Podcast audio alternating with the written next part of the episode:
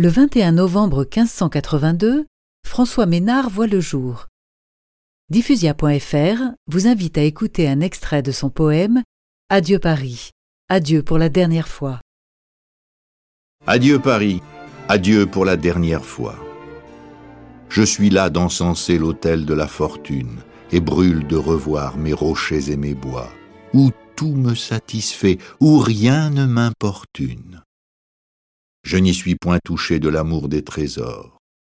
Je n'y demande pas d'augmenter mon partage. Le bien qui m'est venu des pères dont je sors est petit pour la cour, mais grand pour le village.